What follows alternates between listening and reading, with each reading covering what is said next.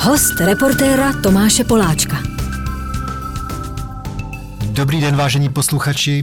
Včera jsem eh, si pro něco eh, skočil do Holešovické tržnice tady v Praze a když jsem tam byl, zastavil jsem se v Trafogalerii na výstavu, která byla skvělá. A hned jsem si teda pozval jednoho z výtvarníků, kteří tam vystavují.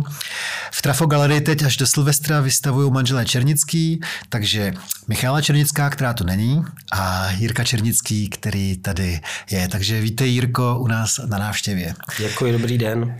Velmi mě to zaujalo. Malinká výstava, ale asi půl hodiny jsem tam pozoroval ty díla. Uh, rovnou se zeptám na jedno vystavené dílo, které pochází od tebe v takové vitríně. Vypadá to jako někde eh, v klenotnictví.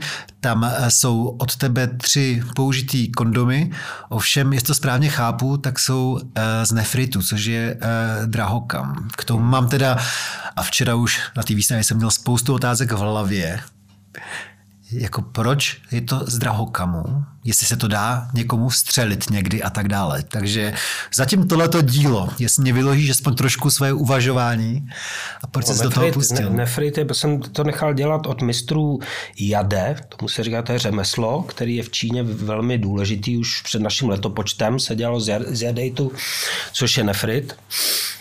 A je to mimořádný kámen, který má úžasnou mytologii, proto je pro Čínu tak důležitý, je třeba cenější než zlato nebo diamanty a tak. To, protože si říká, ono je to u nás vnímaný jako polodrahokam a ty si řekl vlastně z, Číny, z pohledu Číny drahokam.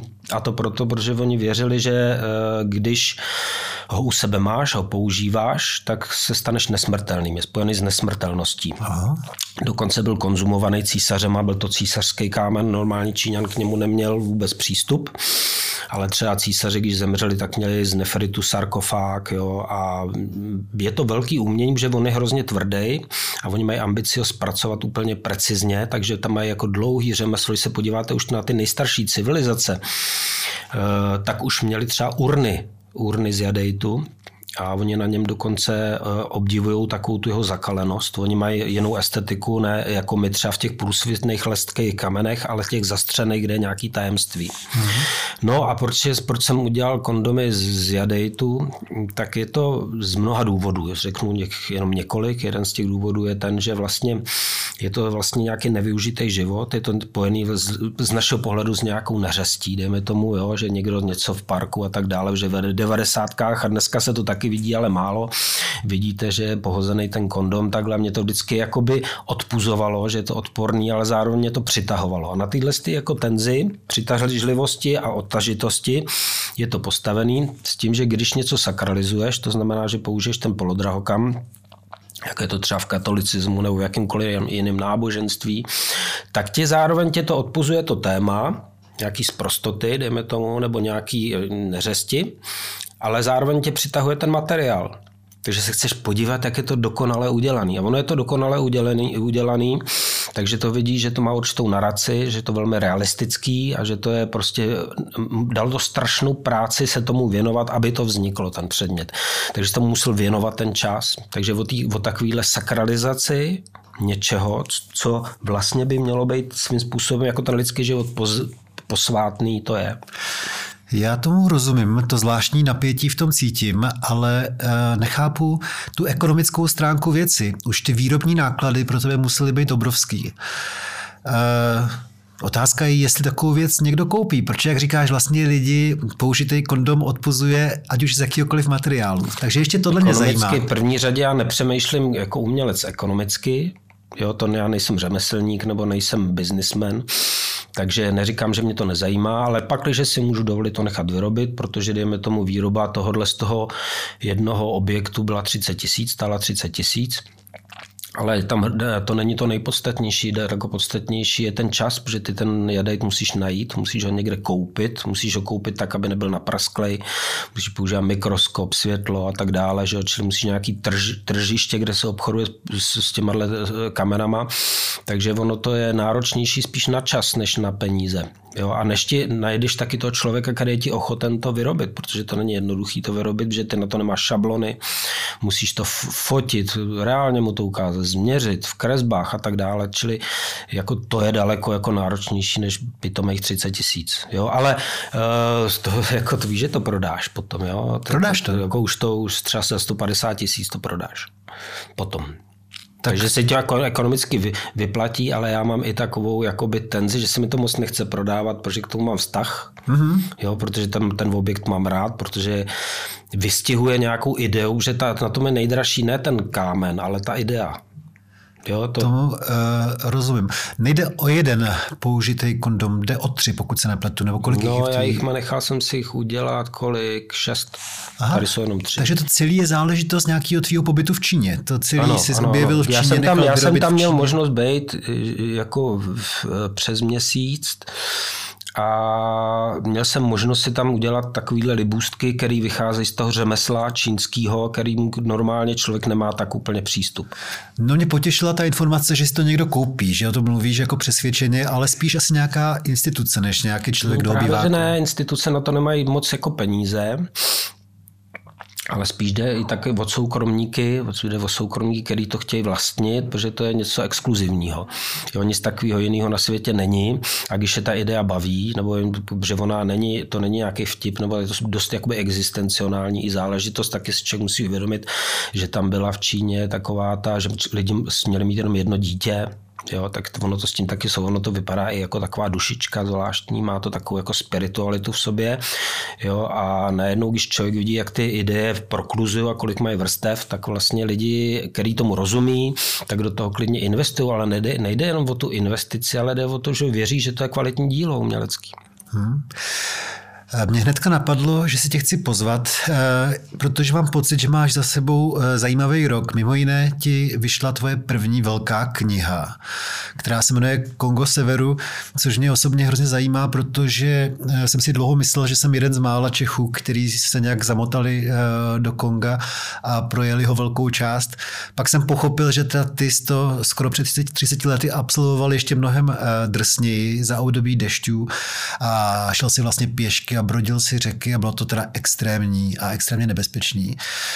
Uh, takže vyšla ti kniha letos, která je zajímavá po všech stránkách, dá se číst z obou stran, mimo jiné, takže větší část je právě o té tvý africké expedici z roku 94, ale je tam vlastně část i od film dětství a dospívání na Ústecku. Uh, zajímavý nápad. Je to krásná kniha.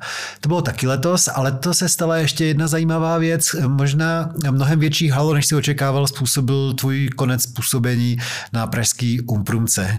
To jsi prožil takový eh, třítýdenní eh, mediální eh, kolečko, protože si odešel s tím, že vlastně se ti tam už dobře nedechá, protože nějaká část těch eh, studentů je na tvoje poměry taková eh, dost přísně, upětě eh, aktivistická a člověk dospělý jako učitel si vlastně nepřipadá tam úplně svobodně a musí si dávat bacha na to, co říká a tak dále. Možná k tomu jedna aktualita. Tenhle týden mě osobně teda velmi potěšilo to, co se děje na univerzitách ve Spojených státech, že nastal velký tlak na ty rektorky velkých hodně teda levicově zaměřených univerzit na to, aby odstoupili kvůli svým postoji k, k, ke konfliktu v Izraeli, který eh, trochu připomíná jako náznaky antisemitismu. Jo? To mě připadá jako, že se něco děje, že jsme se museli počkat až na tuhle situaci, kdy co je moc, to je příliš. A pokud, to je tady ně... už taky. A pokud někdo spochybňuje teda uh, antisemitismus, tak ten člověk si nezaslouží ano, podporu ano. od někoho. Tak to jsem přivítal uh, s velkým poděkem, že v tuhle chvíli aspoň jedna ta rektorka už musela. No, kdyby si viděl, jak já jsem šťastný, že jsem ze školy. Jo? jo já bych tam byl uh, prostě obklopen, zřejmě domnívám se, protože to vidím na Instagramu, jak to funguje, jak ty moje studenti komunikují. Jo, různý konspirační teorie o tom, jak eh, třeba Izraelci používají chemické zbraně na palestince a tak dále. A já bych byl vlastně sám obklopen palestinskýma jakoby vzývačema, jo, nebo bych se cítil, že žádná jsem na straně Izraele. Já jsem, já jsem člověk, který podporuje ten, ten národ a jeho osamocenost, malý národ uprostřed arabského světa, který musí přežít.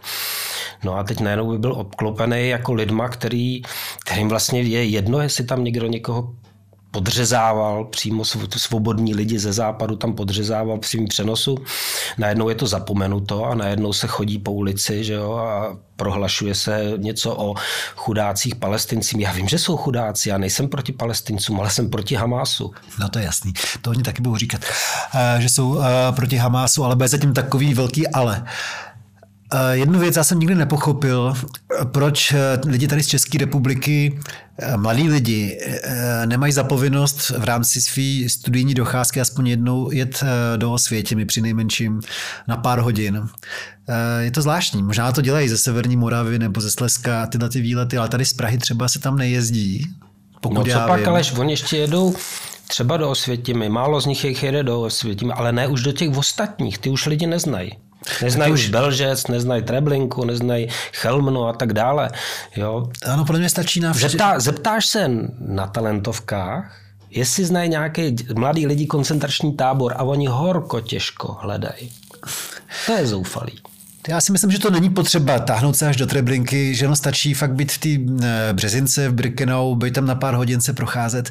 A Já pak neříkám, už... že tam máš táhnout, ale aspoň nějaký jiný koncentrák mimo osvětimi, si myslím, že by bylo dobrý znát. A mě by stačilo, kdyby se podívali do toho Birkenau, což je kousíček vlastně e, za naší hranicí a pak si myslím, že po takovéhle procházce v Březince už by nikoho nenapadlo být e, proti židovský a proti izraelský a e, nedej bože antisemita dokonce. Mm.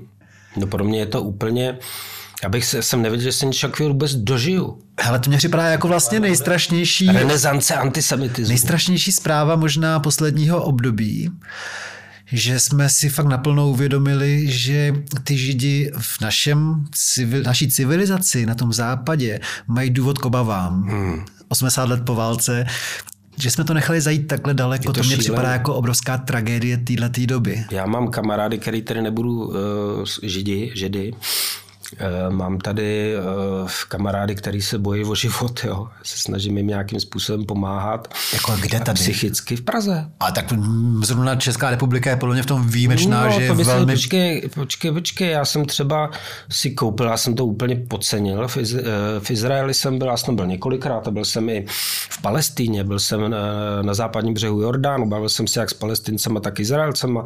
Vždycky jsem byl na obou stranách, jo. já nejsem jenom pro izraelské, jo ale teď jsem si koupil v Jeruzalémě kšiltovku, že jsem si chtěl koupit, eh, vždycky si někde, když jedu, si koupím kšiltovku, že jo, tak koupím si něco v hebrejštině, tak jsem chtěl Makaby Haifa, tak to jsem si ne, nekoupil, protože se mi moc nelíbila, ale vedle byla takový maskáčová a na tom bylo Israel Defense Army. Říkala, tak si koupím Israel's Defense Army a jdu s tím do školy a tam mě napadli ve škole, že propagují terorismus. Jako třeba před rokem. Na Umprum, ano. Ještě před tím konfliktem. Nebudu jmenovat, abych se neurazil. Krvavým a očinám a nechtěl se... Já říkám, neblbně, nebudeme se přece spolu... A ne, že jsem agresivní. Jenom tím, že mám tu čepici na hlavě, že propaguju teroristy. Jsem říkal, to je normální jako státní armáda demokratický země. Ne, že vraždí palestince. Tak říkám, necháme to, nebudeme se bavit, pojďme se věnovat klauzurám. Jo, ale od té doby tu čepici už si nedám na hlavu, abych nedostal šutrem. Ale jak to vlastně prožil uh, v té polovině roku? Ty jsi sice jako slavný umělec, jsi pan profesor, uh, velmi ceněný výtvarník, ale asi nikdy si eh, takhle exponovaný mediálně nebyl. Ty jsi šel vlastně z rozhovoru do rozhovoru. Byla to obrovská světná, zpětná vazba, bylo to už asi v rámci nějaký začínající letní okurkový uh, sezony. Bylo to pro tebe jako stimulující, nebo naopak tě to ničilo vlastně? Do, do jakého kolečka ses dostal v tu chvíli? No, ale já jsem to prožil už několikrát, takovouhle věc. Jako třeba už, když jsem byl mladý, jel jsem do Afriky, to se týká téhle jo, tak jsem dělal nějakou akci, která byla hodně medializovaná po celé republice, v rádích, v televizi a tak dále, protože jsem vez slzy Čechů jo, do Etiopie. Což to lidi zajímalo, vůbec tomu nerozuměli, takže a opravdu jsem tam jel fyzicky do Nairobi, přistál jsem letadlem, dovez jsem slzy do Etiopie, vrátil jsem se, pak jsem projel 16 zemí, že jo, v Africe a tak dále, takže to bylo hodně v médiích. Když si, možná si pamatuješ, hodně jsem byl v médiích, když byla knihovna Kaplickýho. Jako byl jsem iniciátor petice intelektuálů, který se snažili obhájit tu, to, že by tam ta knihovna krásná měla stát, tak jsem byl denodenně v médiích taky, jako jo, to bylo furt, ale o to nejde. Jde o ty témata, které se řeší, že jo, a rozhodně nevyhledávám zase jako ty média, že jo. Ale vždycky, když něco důležitého, tak člověk spíš musí posloužit té myšlence, že jo, tak je v médiích. A když se mě zeptali vždycky potom těch podcastů, média a tak dále, tak jsem říkal, mám tam jít, nemám tam jít, ale jestli, jestliže si stojím za tím názorem, tam jsem, tak jsem říkal, tak tam budu muset jít, aby to nevypadalo, že plácám. Jo, takže jsem nakonec do toho šel. Že? Ty jsi teda prostě jenom nepokračoval, tam je to po pěti letech, vždycky se obnovuje ta funkce. Ty jsi odešel, ale doopravdy se o tom hodně mluvilo, protože jsi asi první takhle význačný uh, pedagog český, který to pojmenoval, že si nepřipadá úplně svobodně za té současné uh, konstelace, která na těch uměleckých uh, školách je. Znovu teda jsem to pochopil tak, že se to netýká všech, že se to týká ale té hlasitější menšiny těch studentů, která dělá z tvýho pohledu trošičku dusno. Ano. Zpětně vzato... To, jsou to takový tendenční studenti, kteří hodně jsou na mm, sociálních médiích, hodně nasávají ze zahraničí, chtějí být in, jo, chtějí být v tom kurzu, který je velmi důležitý, to znamená v tomto případě emancipačním třeba, Víte, že o téma LGBT, já ne, ekologie a tak dále, hroutí se svět, konec světa a tak dále. Takže jsou velmi vypjatí, velmi militantní, jsou slyšet a bojují. A to je ta většina, jo, nebo dejme tomu ta větší polovina, ta ne, že se veze, to bych byl handlivý, ale pracuje na svých věcech, že jo, ne, nemají zapotřebí tyhle ty věci dělat a dělají svou práci. Jo? A teď, ale já jako pedagog musím komunikovat s touhle s tou aktivní částí a nemůžu s nima jakoby nekomunikovat. Já bych třeba s nima i nekomunikoval, ale oni chtějí, abych s nima komunikoval a za jako konec konců jsem profesor, jsem vedoucí ateliéru, tak musím i rád bych komunikoval. A ze začátku jsem hodně jsem se snažil nějaký to na pravou míru, že, jo, že jsem taky zkušenější, mám hledat co za sebou ale když jsem zjistil, že tam není, jako že neposlouchají, že nechtějí slyšet, že mají svůj rozum a že jsou, nechtějí nějakým způsobem vůbec ten můj názor eh, vzít, vzít na vědomí, jo? že to je, to je názor někoho z daleké minulosti, který už je dneska irrelevantní, no, tak, tak jsem to vzdál. Že? Mě možná zajímá zpětně jedna věc, protože já vlastně e, pro ně mám pochopení, jestli to jsou 20-letí lidi, tak ty mají na nějakou radikalitu jako nárok, je zvláštní, že ta, ty starší lidi eh, jim dávají takhle obrovský prostor a jakože nejdou trochu proti tomu, jo? to je jako na tom zvláštní. Ale jako chápu jakoukoliv radikalitu v tomhle věku. Ale mě spíš eh, zajímá to, jak se v následujících týdnech a měsících ozývali třeba soukromně ti tví eh, kolegové, vrstevníci, jestli si zažil jako smršť třeba e-mailů od lidí, kteří mají podobné zkušenosti, nebo naopak eh, s tebou polemizovali. Takže jak to třeba brali pedagogové tvý, tvý generace, to tvoje gesto, že se nehodláš ucházet o tohleto asi jako zajímavý místo i z hlediska finančního? Já, to, já jsem 90% zpětný vazby je velmi pozitivní, ale i od médií, od kamarádů, ale i od úplně neznámých lidí, od intelektuálů, dejme tomu typu televizních režisérů, herců, já nevím co, všechno tam byly všechny tyhle, hodně lidí, jako to jsou stovky, stovky lidí, který mi odpovídali, který vlastně byli strašně rádi, že jsem to napsal, takže já nemám vůbec obavu. Dokonce i studenti mladí, že jo, který s tím nesouvisí s tímhle, nebo nesouhlasí s tímhle s tím typem, uh, dejme tomu, jak to nazvat, uh, revolucionář, nebo aktivismu, aktivismu, no tak 90% lidí vlastně bylo rádo, že jsem to napsal, že to konečně někdo pojmenoval, jsem žasnul, že to tak je. A samozřejmě pak tady byla ta militantní menšina, těch 10%, kteří byli zase agresivní, zase začali pomlouvat, začali se ohrazovat, začali mlžit, začali nějakým způsobem se zase vymezovat, že? ale já jsem to vůbec neřešil, já jsem na to nereagoval, ani jsem to moc neposlouchal, nechal jsem to dozní, pak už jsem to ani nechtěl dál řešit, protože mám jiný starosti. Jo? Po měsíci intenzivním jsem říkal, že už nebudu chodit do těch studií, nebudu se tím zabývat, že už mám jiný, mě zajímají jiný prostě věci, než už jsem mimo toto školství a už jsem v pohodě. Jo, takže... Ty jsi to vlastně řekl před chvílí, no, že se ti ulevilo, že ulevilo už tam nejsi. Mi, no. To je zajímavé. Hele, a nebál se třeba toho, když jsi rozhodl, že nebudeš aspirovat na další pětiletku, že budeš úplně na volný noze, že nebudeš mít, já vím, že ty profesorské platy asi nejsou kdo ví jaký, ale nějakých třeba 45-50 tisíc myslíš, že to podle mě být mohlo. O ty si přišel? No, obavu jsem měl, protože já jsem byl profesor, už jsem měl docela velký plat, konečně už jsem měl nějaký plat, že jo. Takže to pro mě byla docela jako nosná částka, mm. jo, a trošku jsem se bál, abych ji vykryl, že musím vykryt každý, každý měsíc a mám velký náklady, že, že mám nějaký sklady a takovéhle věci, že dělám i hodně velký realizace a tak dále. Jo, ale zvládám to v pohodě, takže, jo?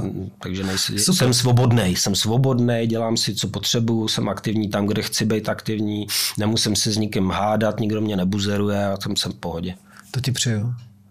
Znovu se ještě dostanu k tomu, jak jsou prodejny některé ty věci. Teďka jsem si vzpomněla, že na té výstavě kterou uh, máte v Trafalgar s tvojí ženou, jsou nenápadné věci, které ale při bližším zkoumání jsou strašně zajímavé.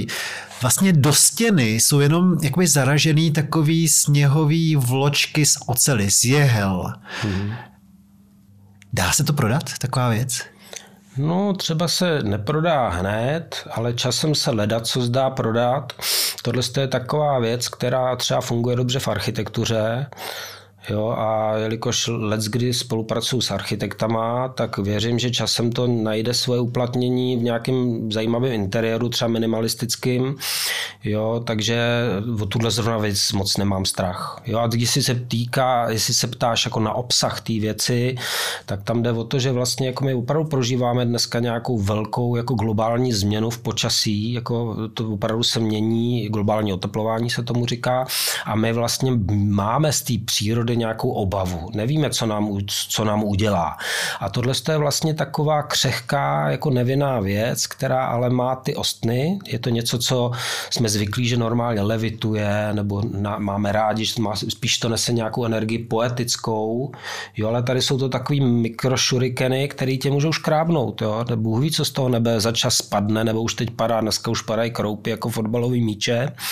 Jo, a tady je ta ambivalence té křehkosti, nenápadnosti ale i toho nebezpečí.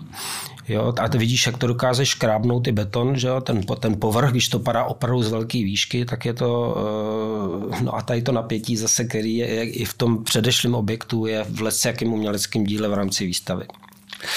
Tak to se rovnou zeptám ještě na třetí věc, která naopak, eh, který si každý všimne a každému se bude líbit. Asi tobě tam hnedka v první místnosti visí něco mezi miminkem a astronautem, že jo? Nějaký mini astronaut. Visí na neviditelných eh, šňůrách eh, prostě ve stavu bez tíže. To musela být strašná piplačka, jakože je to dokonalý, vypadá to skvěle, vypadá to jako fakt do nějakého filmu, nebo jo. Jak je napadl tenhle ten dětský miminkovský astronaut. No to je vždycky dobrý si přečíst ty názvy, že jo, ty říká stav bez tíže, ale to není jednoduchý stav bez tíže, to je dvojitý stav bez tíže. Jo, proto je to to miminko, protože je to miminko, že to nenarozený miminko a to je ještě, čili ještě v děloze a tam je první stav bez tíže, je třeba polovědomý nebo nevědomý stav bez tíže, ke kterému se rádi jakoby vracíme jako k nějakému rajskému stavu, že jo. A potom je ten druhý stav bez tíže, to je ten stav bez tíže v kosmu. Je to propojený těhle, těch dvou stavů bez tíže, tak je to takový magický trik. Musí to být ale strašně náročný i na výrobu. Jak se to dělá vlastně?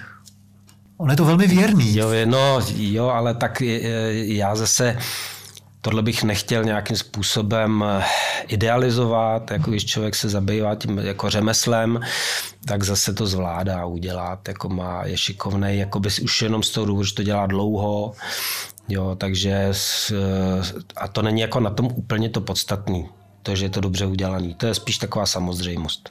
Hmm. Mohlo by to být punkově víc třeba, jo, ale tady jde o to, aby člověk se, jakoby, se do toho jako vcítil v té naraci. Hmm. Máš eh, tu výstavu na půl se svojí ženou, Michálou. A já si vzpomínám, že když jsem eh, si před časem otevřel ten tvůj, tu tvoji velikou knihu eh, Kongo Severu, že věnování tam taky bylo určený, takový hezký, takový krátký, ale hezký, jakože eh, je to pro tvoji ženu láska, ke který ti pomohla jako ve spoustě situacích, kdy jsi na tom nebyl dobře a tak dále. No. Jste spolu dlouho? No, jsme spolu dlouho, přes 30 let a furt se máme moc rádi. A tenkrát, když jsem byl v Kongu, že, tak eh, já jsem do ní byl strašně zamilovaný a byl, bylo to čerstvý a musel jsem odjet, protože jsem to měl nasmlouvaný. Tu cestu byla, měl jsem tam nějakého malého sponzora, takže prostě to mus, měl jsem i letenky, že už z opační strany Afriky, že jsem měl lítat, odlítat z Nigeru, že No, takže jsem tam musel a nevěděl jsem pořádně, kam půjdu. Jo. Já jsem do, do jisté míry improvizoval, nedokázal jsem si ani představit, kde budu. Já jsem, proto, proto jsem tam byl, protože jsem byl blbej, tak jo, že jsem byl naivní. No a vlastně děkuju za to, protože jsem, jsem chtěl přežít eh, kvůli ní, že jo. To se nedokázal představit, že bych nepřijel domů. Tak jo, tak se do toho pustíme, do toho Konga. Ještě předtím ale zmíním, že na té výstavě, kde jsem byl v trafu, tak tvoje žena tam má hrozně hezkou věc, takový prázdný rámy a v nich má jenom různě tak zastrkaný takový klínky, asi na napínání těch pláten, mm. které tam nejsou, ale mm. a ty má pomalovaný z různých exotických míst, kde jste asi byli, nebo kde byla ona, různě takový to, to, slamy. To, to takhle tak úplně není, to je porcelánový klín, který má být křehký, čili hm, já to evokovat tu křehkost, to znamená, když kladivem do toho bouchneš, co se do klínku dělá, že aby si vypnul ten rám, tak velká pravděpodobnost, že se poškodí nebo celý praskne. A na tom jsou výjevy ne, ne z míst, kde jsme byli, ale míst, které jsou vlastně nekonformní v tom slova smyslu, že jsou buď strašně chudý, nebo syrový, nebo opuštěný. Jo, takže někde jsou slamy, někde nějaký jako rybáři, který jsou nucený lovit něco, co by normálně nelovili. Jsou to takový jako úbohý místa, s tím, že je to s tím zacházený jako zase s tím řemeslem, to znamená s malbou na porcelán, což je docela náročný řemeslo. A moje žena je velmi šikovná, je to restaurátorka, takže umí jakoby velmi precizně malovat, jakoby i realismus, realistické věci. A tady se to zrovna hodilo, aby se zvýšilo to napětí nějaký jakoby mimořádnosti nebo exkluzivity té věci. Takže ono to má, jakoby tam je podobný uh, trik, že jo, kouzelnický takový, jako je třeba v, tom, uh, v těch kondomech, Jo, že tě to přitahuje, ale různě se to zase protáčí ten význam, když se nad tím zamyslíš. Takže tady je to takhle. K tomu Kongu. Vracíme se tím pádem o 30 let v podstatě do toho vzpomínání, ale nejdřív se možná zeptám na to, proč až po tolika letech si ucítil potřebu eh, to sepsat. No, protože až po 30 letech jsem zjistil, že jsem projel taky půlku světa, různě jsem všude byl, to, to není jediný místo, kde jsem byl. Tady jsem byl jako jed, na jednom z prvních míst takhle jako daleko, jo. Ale z odstupu času jsem zjistil, že je to absolutně mimořádný. Tenhle ten je úplně nejdůležitější, tenhle ten prožitek, který jsem tam měl. A nejenom proto, že tam nikdo takhle jako to neudělal, ten nevím jestli track, ale nikdo to takhle jakoby neprošel ale protože to místo je opravdu v dnešním kontextu globálního světa naprosto mimořádný a zapomenutý. Jako je to, my se zabýváme Ukrajinou, my se zabýváme Izrael, nebo já nevím, Čínou a tak dále. Ale tohle je zapomenutá země, kde moc nevíme, co je. Přitom je to nejnebezpečnější část naší planety. Tam se schovají, schovávají teroristický gerily, prostě kšeftuje se tam e, s nerostama do mobilů, to víme všichni, že, který máme v ruce. Hodně temnoty, je tam daleko víc temnoty, že já jsem se inspiroval Josefem Konrádem, Srdcem temnoty a já jsem přesvědčený, že je tam daleko větší temnota než za Konráda a já jsem jako jeden z mála, který do ní měl vhled, protože jsem tam byl jako uh, úbožák. Jak jsem tam nebyl jako Hanzelka se Zikmundem, prostě, který za sebou něco měli a chodili za elitou a dělali kšefty.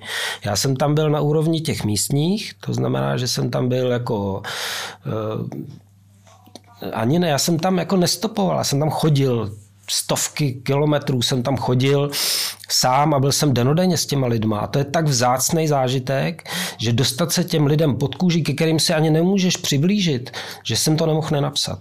Takže ta, myslím, že se podařilo, podařilo napsat knížku, která je živá, jo, že která prostě ti zaleze pod kůži, když si ji přečteš. Jenom taková vsuvka, jak jsi řekl, že to je ještě temnější než za Konráda, já jsem měl takový zvláštní moment jednou po několika týdnech eh, v tom eh, Kongu. Ty ještě pořád eh, z nějaký setrvačnosti občas řekneš slovo Zaire, tak se to jmenovalo v tom roce 94 ta země. Dneska je to Demokratická republika Kongo. Byl jsem takový zvláštní moment, kdy v tom stavu úplného zoufalství, protože já jsem se tam dostal ze stejné blbosti jako ty, že jsem neviděl, co mě tam čeká. byl nebo v jaký části? Já, spíš na jihu, nebo já jsem v Kasaji někde? Nebo? Já jsem, tak jako to klidně řeknu, protože tvoje knížka začíná u jezera Tanganika. Hmm. A já jsem původně chtěl uh, přijet lodí ze Zambie Eh, do Konga přes jezero Tanganika, ale žádné lodě nefungovaly, protože zrovna na tom břehu Kožským byla válka nějaká občanská. Mm-hmm. Takže jsem se vrátil zase jako víc na západ a vyjel jsem do města Lubumbashi. Mm-hmm. A pak jsem měl z Lubumbashi směrem jako diagonálně směrem na severozápad na Kinjasu, ale dostal jsem se mimo veškeré cesty vlastně, takže jsem následujících 25 dnů se dokodrcel jenom do půlky země do města Kananga a tam eh, na mě narazili mírotvorci z OSN, který mě okamžitě řekli, že dál mě mhm. nepustí ani náhodou a že o čtyři dny později ehm, vypravují nějaký nákladní letadlo do Kinshasa a že mě do něj eh, strčí. Takže já jsem si naplánoval původně tři dny, asi nebo čtyři dny na průjezd eh, Kongem a po 25 dnech jsem dojel do půlky do toho hmm. Kananga, kde mě no, potom šupli. No. Jo. Ale, Ale to jsem... ještě vlastně docela, tam jsou města, že jo, tam je civilizace. Za Kanangou nic není. Ne? Od Kanangy dál není žádný město až, no tam jsem prostě 25 mm, nebo 23 mm. dnů z Kananga, no. jsem žádný město to neměl, taky, úžasný, pardon, no. mezi Lubumbashi a Kananga. Ale to je No taky nejde vysvětlit, že jo? Ale já jsem byl tím pádem mm. pravděpodobně jižněji než ty, o pár mm, set no, kilometrů. No, ty jsi šel spíš jako po rovníku někde, já jsem, že? No já jsem šel, já jsem šel do Kisangány, z, že jo, eh, z Bukávu do Kisangány. Ale já jsem chtěl říct něco jiného, že samozřejmě jsem byl zoufalý z té situace, protože se to zdaleka nedalo přirovnat k ničemu jinému, co jsem předtím v životě eh, zažila. To jsem byl fakt jako v mnoha zemích rozvojového světa a tak dále. Ale stal se mi takový moment jednou, že jsem jel na střeše toho nákladáku na té plachtě a nevím, bylo mi trošku líp než obvykle. Podíval jsem se kolem sebe a říkal jsem si, proboha, to je tak nádherná země. Jenom vůbec nemám čas, prostor, chuť to jako absorbovat do sebe, jo? Ale měl jsem takovou zvláštní vteřinu, kdy jsem si říkal, za tohle by někdo zaplatil 10 tisíc dolarů, že může na této střeše toho auta jet a pozorovat všechnu tu nádhernou, já nevím, polo savanu, polo džungli kolem, jo? A ty zvířata a všechno všechno, a ty pahorky a, a ty nádherný chatrče a tak dále. Ale asi o dvě vteřiny později jsem zase říkal, ale stejně to je úplně strašlivý, jo? A znovu ta temnota, ale jako samozřejmě ta země je nádherná. Jenom je temná spíš no, tak jako... Představ, že já byl hodně dlouho v lese, uh-huh. jako relativně sám, že jo? A měl jsem to furt, mě to problikávalo, tenhle ten pocit zázraku a bídy, uh-huh. že jo, zázraku a furt taková hrana, jestli každý den chcípnu, víš, jako někde mě něco a zmizím. Víš, jako, hmm. jo, takže tady to napětí, to je tam hrozně, jako každá drobnost tě osloví, víš, někde nějaká kytička, někde, víš, nebo něco, nějaký zázrak, který, tak takhle tam, já, já jsem tam neviděl, když jsi v skutečný divočině, tak nevidíš tu divočinu. Tam není jako, že by si viděl někde nějaký food slony nebo něco. To je všechno skrytý a to všechno před to uteče. Takže ty, ty vidíš úplně jinak tu divočinu, než, než si myslíš. Jo? Ale zase, eh, zase vidíš právě jakoby zázraky, který jako normálně mm, třeba nevím, jede auto někde v nějaký bahně a je lemovaná silnice takovýma těma citlivkama. Že jo? A ty si, že jenom ten závan z toho nákladáku, jak projede, tak se všecko zavře, všechno. Podle celé ty silnice se ty kytky zavírají. To je úplně jako ne, nepředstavitelný pocit, jo, který nikdy nikomu jakoby nevysvětlíš. Jo? Jo, je to uh, strašně cená zkušenost, pokud to člověk uh, přežije. To je možná zajímavá otázka. Jestli když si v posledních letech začal intenzivněji vzpomínat na tuhle svoji cestu z roku 94, jestli jsi řekl, že to vlastně pro tvůj další život bylo uh, hodně důležitý v nějakém uh, směru. To, že jsi to absolvoval tedy takhle dobrodružnou výpravu. No samozřejmě, že to je strašně důležité, ale zase jinak, než bys předpokládal. Vždycky je to takhle Že jo, jednak je to mělo eh, na mý umění velký vliv a mělo to vůbec to poznání. Jo, jako třeba ve škole mě kázali studenti o rasismu, že jo, je, je v prváku a už ví všechno o rasismu. Říká, že hele, ono je to taky trošičku jinak. Jak, já jsem nechtěně právě tam byl v roce 94, kdy zrovna ty utečenci běželi že jo, z Rwandy do Burundi a v Zairu byl jsem s nima takhle v kontaktu, viděl jsem je mrtví ve, ve škarpě, to byla bída, kterou si ty studenti vůbec nedokážou představit. Jako, to je něco neskutečného. Mraky lidí na pokraji smrti. To těžko jako dokážeš popsat. A bavil jsem se s nima o, o istuciema, že jo? Prostě bavil jsem se s nima o jejich životě jak to vůbec vzniklo, ten konflikt, jak má hluboký kořeny do minulosti, o tom, že nebyla jedna genocida, bylo jich třeba 30 těch genocid, jo. jak tomu přispěl každý z prezidentů na, obou, na, na obou stranách, jaký jsou tam různé armády, které do toho mají vliv, jak do toho, jak přispěla k té genocidě umění, tak jo, jako to je hrozně Počkej, zajímavý. Ty jsi uměl francouzsky aspoň nějaký základ? Anglicky, ale tam někdo jako občas mluvil anglicky, no. jo, tam byli jako zase lidi, kteří uměli. No, takže prostě to, to jsou hrozně jako zajímavé věci, který, jo, tak máš vhled do toho nějaký, jo, jak jsme se bavili třeba o té Palestíně, o palestincích a Izraelcích, tak když je vidíš zblízka, dáš se s ním snídaní nebo se s ním nějak jako přímo, tak kde chceš být blíž? Samozřejmě čteme knihy, že jo, ale ty, tyhle ty problémy jsou tak složitý, že vy, vyjádřit je jednoduše je mnohdy banální a z banální informace jít do nějakého intenzivního střetu nekompromisní je hloupost. Jo, tak i proto jsem třeba z té školy odešel, protože se mi nechtělo jako dělat nějaký jednoduchý banální gesta a činy nebo hurá akce, Jo, protože jsem spíš chtěl se stišit a bavit se o tom věcně, ale, nad, ale jsou třeba ty studenti, kteří chtějí udělat nějakou velkou změnu celospolečenskou už za jejich života. A to je příliš rychlý. Já jsem přesvědčený, že když ta změna Jakoby, když nedokážeš vysvětlit většinové společnosti, proč tu změnu chceš a ona to nechápe, tak buď seš za blbce, Jo, a nebo tě někdo třeba úplně jako odsud budeš sedět, nebo víš, budeš, budeš ostrej, budeš na ní příliš prudkej, budeš na ní příliš rychlej, jo, a neuspěješ. Spíš zpět se vrátíš, víš, něčemu banálnějšímu, ještě jednoduššímu, krutějšímu většinou. No to vždycky byli ti uh, starší lidi, aby jako korigovali to revoluční nadšení těch uh, mladých, který patří k tomu věku. Možná je blbý, že v současnosti je spousta padesátníků, který vlastně sdílejí uh, to revoluční nadšení. Ale ty jsi říkal, že vši, i my jsme byli takový, jo? Já si na sebe pamatuju. Já jsem byl tak takový 20, ale proto. My jsme z generace, že jo, těch, těch revolučních dětí, že jo, ty, který jsme dělali, já jsem dělal revoluci v Ústí, že jo, taky mi lidi psali, že mě požírají studenti toho revolucionáře, tak mi říká, ono to nějak jako říká tomu efektu, jo, ale Revoluce požírá vlastní děti. Revoluce požírá vlastní děti, no. Takže to je zajímavé, že my jsme měli to štěstí, že ta doba byla dychtivá k té změně. Jo, kdyby, jsme, kdyby nebyla, tak by jsme byli naivní debilové, který by to semlelo, vyhodil by nás ze školy a hotovo. My jsme to v té době nevěděli, takže jsme taky riskovali. Jo, ale měli jsme štěstí, že se to hroutilo všude, takže to byla naše záchrana. A já jsem na straně studentů, že ty dělají ty změny, rozhodně nedělají důchodci, že jo. Takže je důležité, aby člověk, aby mladí lidi byli takhle horliví a třeba i naivní, jo, to je, to je jasný.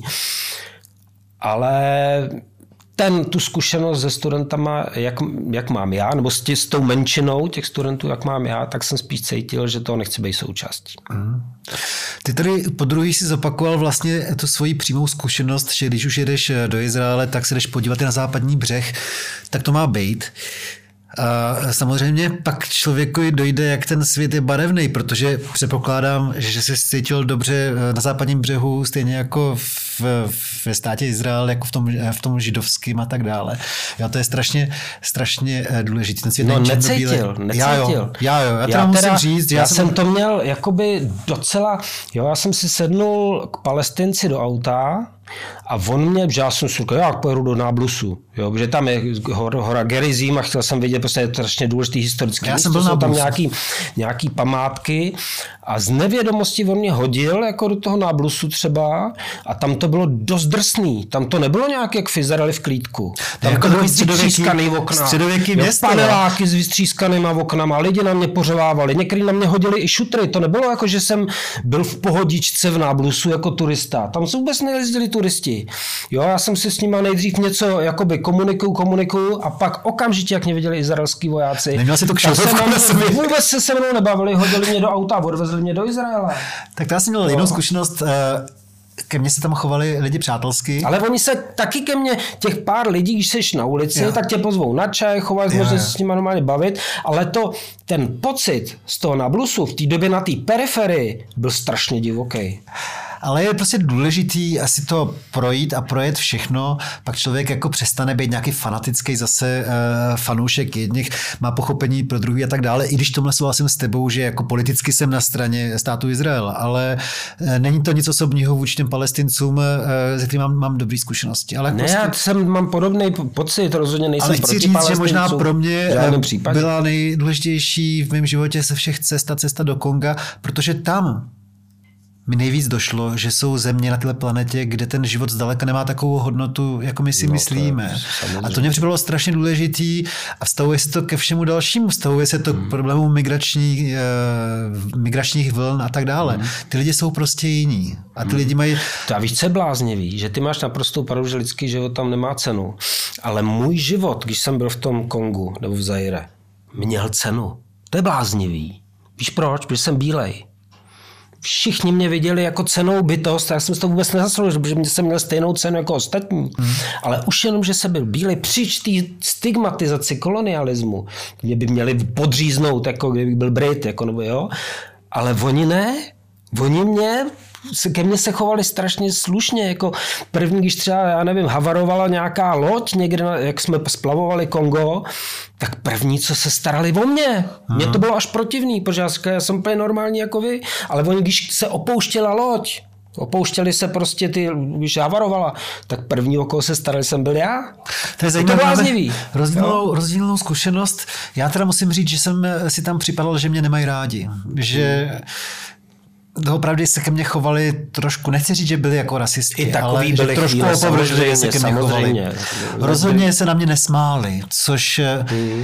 jako je výjimka. Všude ve světě se na tebe lidi smějou a teda zrovna v tomhle Kongu se Tohle byla nesmáli. výhoda, že ty seš na té lodi dlouho, čili oni se na tebe zvyknou a zjistí, že seš normální a začnou se k tobě chovat protože jsi pro ně vzácnost, tím, že jsi tam jediný bílej. Jo, a si vem, že třeba mě zbalila policie a dva dny mě nepustila, protože mě vyslýchali, protože tam jsem musel mít eh, v pasu eh, štempl z každého města. Což já nevěděl, to nikdo o tom neinformoval. Jo. Tak mě nutili pak, abych se vracel do těch měst pře- předešlejch, jinak, že mě nepustí dál a tak dále a tak dále. No a teď vlastně oni na mě čekali, si představ, že na té lodi, kde už v té době bylo třeba šest remorkérů, to byl ostrov plovoucí, jo. Takže tam máš, já nevím, kolik stovek lidí, nebo tisíců lidí, to je jako plovoucí město po vodě. Aha. A Česko to město na mě čekalo. Dokud nepřijde ten bílej, Kvůli mě ztratili dva dny ty lidi, všichni. A když já přišel za nima na tu loď, tak všichni jásali, že jsem se vrátil. To jsou zážitky, které prostě jsou nepochopitelné úplně. Jo. Celý ostrov ruce nahoru, jako při fotbalovém, jo, a všichni na mě šahali rukama, že, jsem, že, že, jsem, že to je jsem ten jejich bílej, který se vrátil zpátky na loď. Ale já vlastně, když teďka se mi vybavují ty vzpomínky, tak vlastně nejhorší to vždycky bylo na těch checkpointech, který tam ovládají nějaký jo. pseudo uh, ozbrojený složky, což jsou nějaký vysmažený teenageři, který se chovají tak jako nechutně. To vůči jsem měl taky. lidem, Jako teď lidem, právě říkám, že když seš dlouho s nima na té Hmm. lodi, tak oni k tobě získají osobní vztah. Když seš jakoby furt nárazově, jedeš jeden- jeden den za druhým, tak můžou být jako agresivní, arrogantní, vlastně pro ně fakt nestojíš ani za, naopak se tě snaží zneužít, Hmm. vykostit, okrást. To se může stát samozřejmě. No a ty jsi to teda už naznačil, ale Mohlo by k takovýhle cestě dojít, kdyby nebyly eh, ty devadesátky, kdyby nebyla taková to nejsvobodnější období. Jak se to vlastně tehdy přihodilo, že si vyrazil na takhle, internet, fantastickou, na takhle fantastickou... Že jsem byl nevědět, dneska už máš internet, dneska už máš, jako když jedu znova do Afriky, že jo, teď jsem byl taky jako v Kongu na hranici Ugandy a Konga, to se úplně změnilo, totálně. Tak tam se hodně jezdí na ty pozorování goril, ne? Tady no ta, to mě nezajímá, ale já jsem les na Rovenzory, že jo, a potom jsem se vrátil a šel jsem se podívat na trh. Uh-huh. Jo, že ne, nechci buzerovat ty gorily, jo, zase. Uh-huh. To se podívám v Praze do zoo, jo. Uh-huh. No ale uh, to byla taková změna, tam si přišel na tu čáru, tam byla obrovská tržnice z obou stran hranice já přijdu za hlídačem nebo za policajtem, který hlídá tu hranici a řeknu, a můžu na trh do Konga? On říkal, jo, ale vrať se ještě tenhle ten den zpátky. Bez templu, bez čeho úplná, to bych si vůbec nedokázal představit. To já si taky nedokážu představit. Já jsem tam byl teda na skloubku roku 2017, to znamená 6 let, jestli počítám správně, a projít tu hranici mezi Zambií a Kongem, to byl teda očistec. To bylo, znamenalo spoustu různých úplatků a třeba hodina strávená v tom strašlivém vedru a v té tlačenici. Spousta lidí ti jako nabízí svoji jako v uvozovkách pomoc. To, se, to se změnilo, možná je to otázka Ugandy, že Uganda, to je taky strašně zajímavé. Když jsem tam byl v té době, tak to by byla jedna z nejnebezpečnějších zemí světa, že tam byl Amin, že jo tam mě ani nepustili, tam bych se, a neměl bych tam ani co pohledávat. Jo? A takže lidi utíkali z Ugandy do Zaire. Že jo? To, to je úplně absurdistán. Jo, a dneska je to jinak. Dneska je tam nejbezpečnější míst, jako by stát v Africe. Možná ta Rwanda ještě. To je Taky, další obrovský kontrast. Pohodička. Jo, tam jedeš, přijedeš do hlavního města, veme si autobus, jezdí tam perfektně autobusy po celé po celý zemi. Národní parky byly vystřílený Aminem normálně na žrádlo že jedli žirafy, prostě stříleli to pro zábavu. Takže po Aminovi tam nezbylo nic, takže to museli znova nakupovat ty zvířata a dneska zaplať pámu, jsou tam české rezervace, dělají se na Rovenzory, jedna z nejskvělejších rezervací, která je udržitelná, kde se vznáší chodníky jakoby nad trávu, kde jsou nedotykový, jo, kabinky pro, pro lidi jsou regulovaný, není tam stádo turistů, chodí se tam za drahý peníze po jednotlivcích čili chrání přírodu. Prostě se to úplně blázen, fakt skvělý, jak lidi jsou škarohlídi, myslí si, že všechno do kytek, veškeré, veškerá příroda. Tady to ne, Uganda, já musím teda pochválit, proto taky jsem je finančně podporoval a, mám, a podporoval jsem eh, tam jednoho guida, za vysokou školu jsem mu zaplatil, Aha. jo, takže prostě já mám tam kamarády, jo, takže to je prostě opravdu jsem obdivovatel u Ugandy a nebojte se, jděte se tam podívat. Kenia opak, díky jsem tam byl, tak Kenia byla pohoda, že plno turistů, jo, a bylo to takový jakoby trendy, že hodně, že safari v, Etio, eh, v Kenii, dneska je to naopak, je na tom daleko hůř Kenia, než byla v době, kdy jsem tam byl a je hůř než Uganda. Díky čemu jsi byl schopný takhle na mnoha stovkách stránek zrekonstruovat tu tehdejší zkušenost? Ty jsi se od té doby schovával deníky. No, já jsem měl jednak poznámky, deníky, ale ty věci nezapomeneš. To jsou jakoby tak zázračné věci, které prostě k tobě jsou na dosmrti. Do, do smrti si to budeš pamatovat. Jako mě proběskly hlavou za poslední půl hodinu nějaký tyhle ty obrázky, jako jak jsem na té korbě a vidím tu krásu, nebo jak jsem na těch checkpointech, tak rovnou na první dobrou mi řekni nějakou takovou vzpomínku, která tam je navždy. A třeba není nějak jako epická, třeba jako je, eh, je pocitová, lirická Řeknu spíš, obyčejnou, ale... řeknu no. obyčejnou obraz nějaký, který není temný, který nevím, že tam je hodně temných jako záležitostí, které jsou sugestivní a jsou a teď řeknu poetický mm, spíš, mm. který ale taky strašně silný, který v sobě mám na dosmrti. Já jsem spal většinou, eh, já jsem neměl stán, měl jsem jenom moskytéru většinou jsem spal i v noci na dešti. A ono, to, ono jako je to docela hluk, buď tam jsou cikády, řvou totálně cikády, anebo prší, tak řve déšť. Že? Ale já jsem slyšel v, z džungle takový strašný řev, strašidelný strašný řev a nevěděl jsem k čemu, k čemu ho připolu, jako když někdo umírá a řve bolestí. Jo? A měl jsem z toho samozřejmě hrůzu a nedokázal jsem si v té džungli se to jinak chová, je jiný echo, je tam jiný zvuk, se, jinak se šíří, nevíš, jak je to daleko a tak dále. Tak jsem to nějak, nemohl jsem spát, byl jsem na tom blbě, pak zase jdeš bahnem, že jo, celý, celý den a přijdeš na to místo, kde se stala ta věc. A to není nějaký hrůzostrašný. Tam byl, tam byl bůvol, normálně divoký, že jo, a ten bůvol spad do bažiny, a topil se. Celou noc bojoval v té bažině, která ho stahovala. Čili řval ten bůvol a zmizel celý v té bažině a jak propadalo to tělo, tak vznikla křišťálově čistá takový voko. On byl uchovaný v tom voku. To si, to si vůbec nedokážeš představit. Představ si, všude bahno, jenom takový voko z křišťálové vody a v ní je naložený ten bůvol a kouká na tebe utopený. A kolem toho bůvola jezdí do, do kruhu červené rybičky. To je totální umělecký dílo. Jo? To je úplně neuvěřitelný zážitek. Tam na to koukáš, ten bůvol je v klidu už, nemá vytřeštěný oči na nějakou grimasu. Je to jenom prostě nějaký mýtický stvoření, nějaký minotaurus, jo? kouká na tebe takovým pohledem, který je vyrovnaný, v křišťálové vodě, všude kolem je bahno, to je taková roura křišťálové vody, kde je to tělo jako v nějaký lahvi. A kolem dokola kroužejí rybičky červený.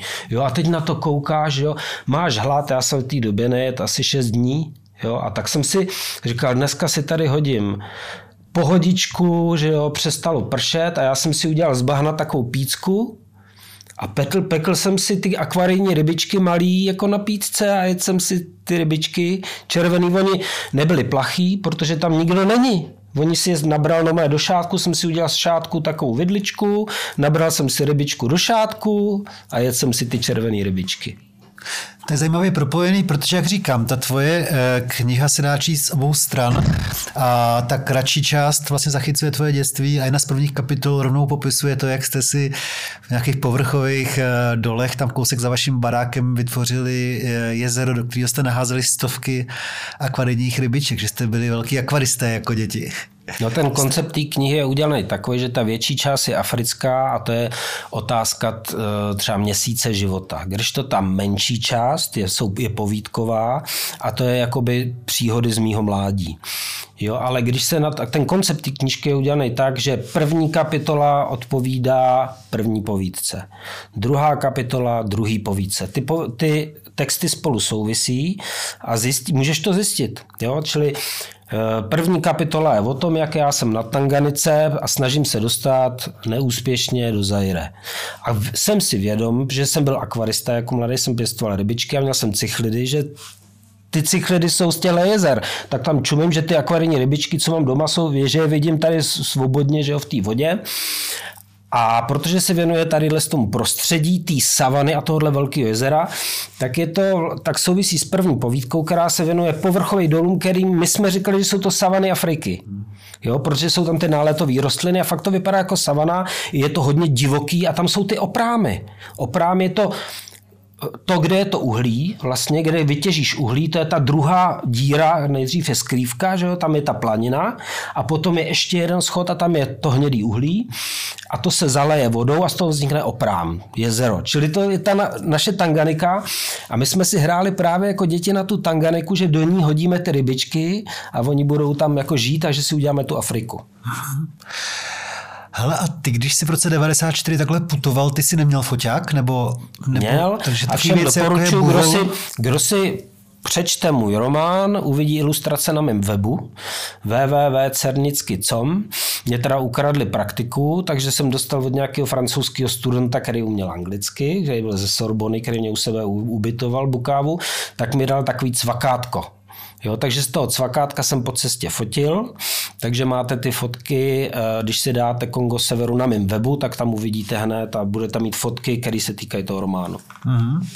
Já to bych chtěl vidět fotku toho utopeného buvola, víš? No to, se, to jsem nefotil, já jsem měl spoustu to ani by nevyšlo na tý, jako, teda jsem měl černobílý fotky, jako to by ani nevyšlo na tom, jako na té fotce, ale jsou tam jiné věci, jo, který stálo za to třeba vyfotit, ale musím ti říct, že já jsem byl tak zoufalý tam, že jsem neměl ani chuť na nějaký focení, až když je hodně lidí, tak taky moc nefotíš, protože furt cítíš, že, že jsi jako nepatřičný, takže jsem se i bál hledat co sfotit, tak jsem fotil věci, které jsem uznal za vhodný, když jsem se nebál třeba, jo, nebo když to bylo dostatečně kontrastní.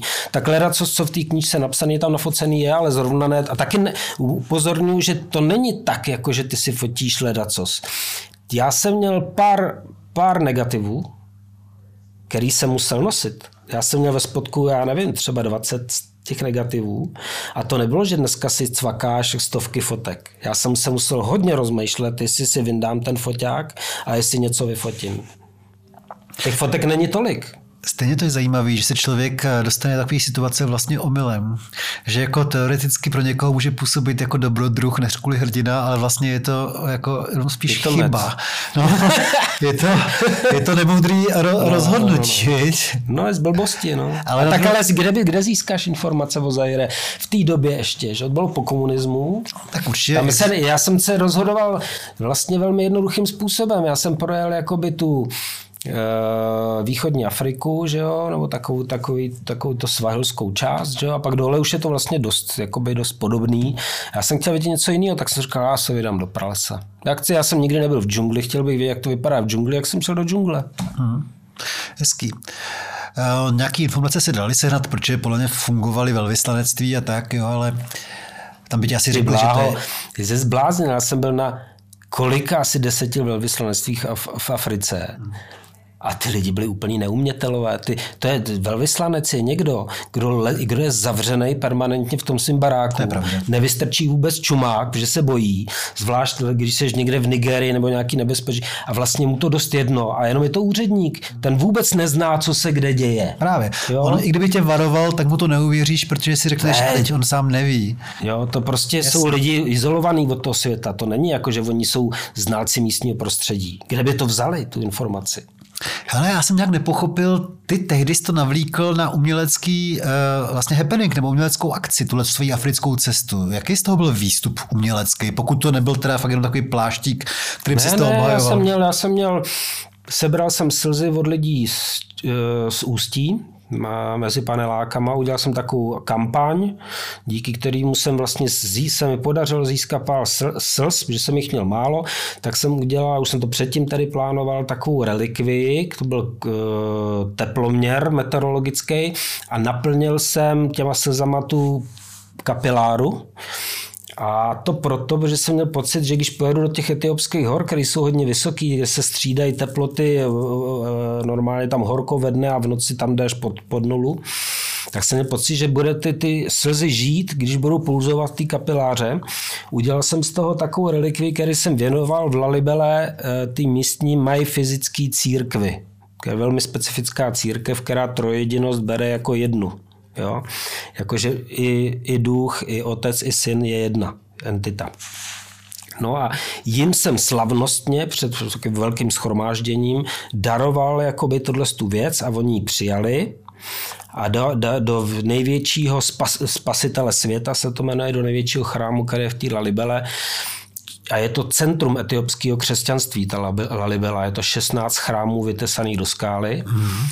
A oni to přijali a vlastně za oponu, tak jak je to ve starém židovském chrámu, nebo který byl na chrámový hoře v Jeruzalémě, že tam mají jakoby kopii tohohle z toho chrámu, nebo tak, jak si mysleli, že vypadá, že tam mají oponu, jako byla přímo jakoby v tom židovském chrámu taky dali za oponu na takbot, což je takový jakoby pedestál jako velkou vzácnost. Takže tohle je vlastně tak výsledek je takovýhle druh to je po těch 30 letech, tam je, tam, No mělo by to tam být, já jsem se tam pak už nevrátil, ale, dost, ale dal jsem jim veškerou dokumentaci, že je to od lidí z toho sídliště s Ústí nad Labem a že zrovna tak, jako máš třeba monstrance, jo, kde máš třeba Kristův, Kristův třeba malíček nebo něco takového, nebo trn z koruny a tak dále, tak tohle je monstrance, která je od ústeckých lidí ze sídliště, která tam jako je to dojalo, prostě dostali i dokumentaci, fotografie a to mám nafocený, že jo, texty dostali a přijali to s velkým povděkem, byli dojatý a, a dali to jako monstranci do kostela.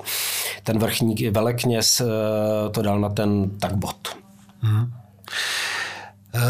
to je moc pěkný. Takže Kongo Severu Vyšlo letos, do Silvestra máte výstavu, která se jmenuje Dvě desetinné čárky uprostřed věty, která se koná v pražský Trafogalery. Děláš na něčem velkým teďka? No, to, to, to dělám na něčem velkým, ale nevím, do jaký míry bych to prozradil.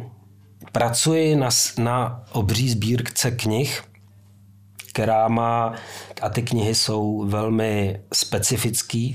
Jsou to knihy, který dlouhý léta bych si rád přečetl, ale jsou hodně vzácný a budu zveřejňovat potom sbírku těchto z těch knih, ale víc jako neprozradím.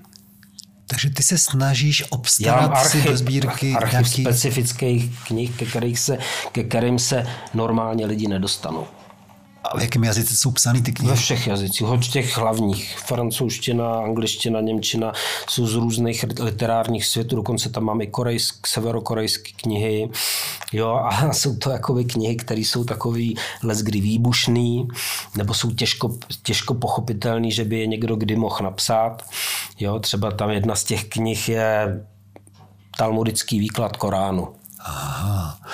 A ten až to bude zkompletovaný podle tvých představ, tak to bude umělecký dílo? To bude celý umělecký dílo. Ten archiv bude umělecký dílo a bude to zpřístupněný, ty knihy.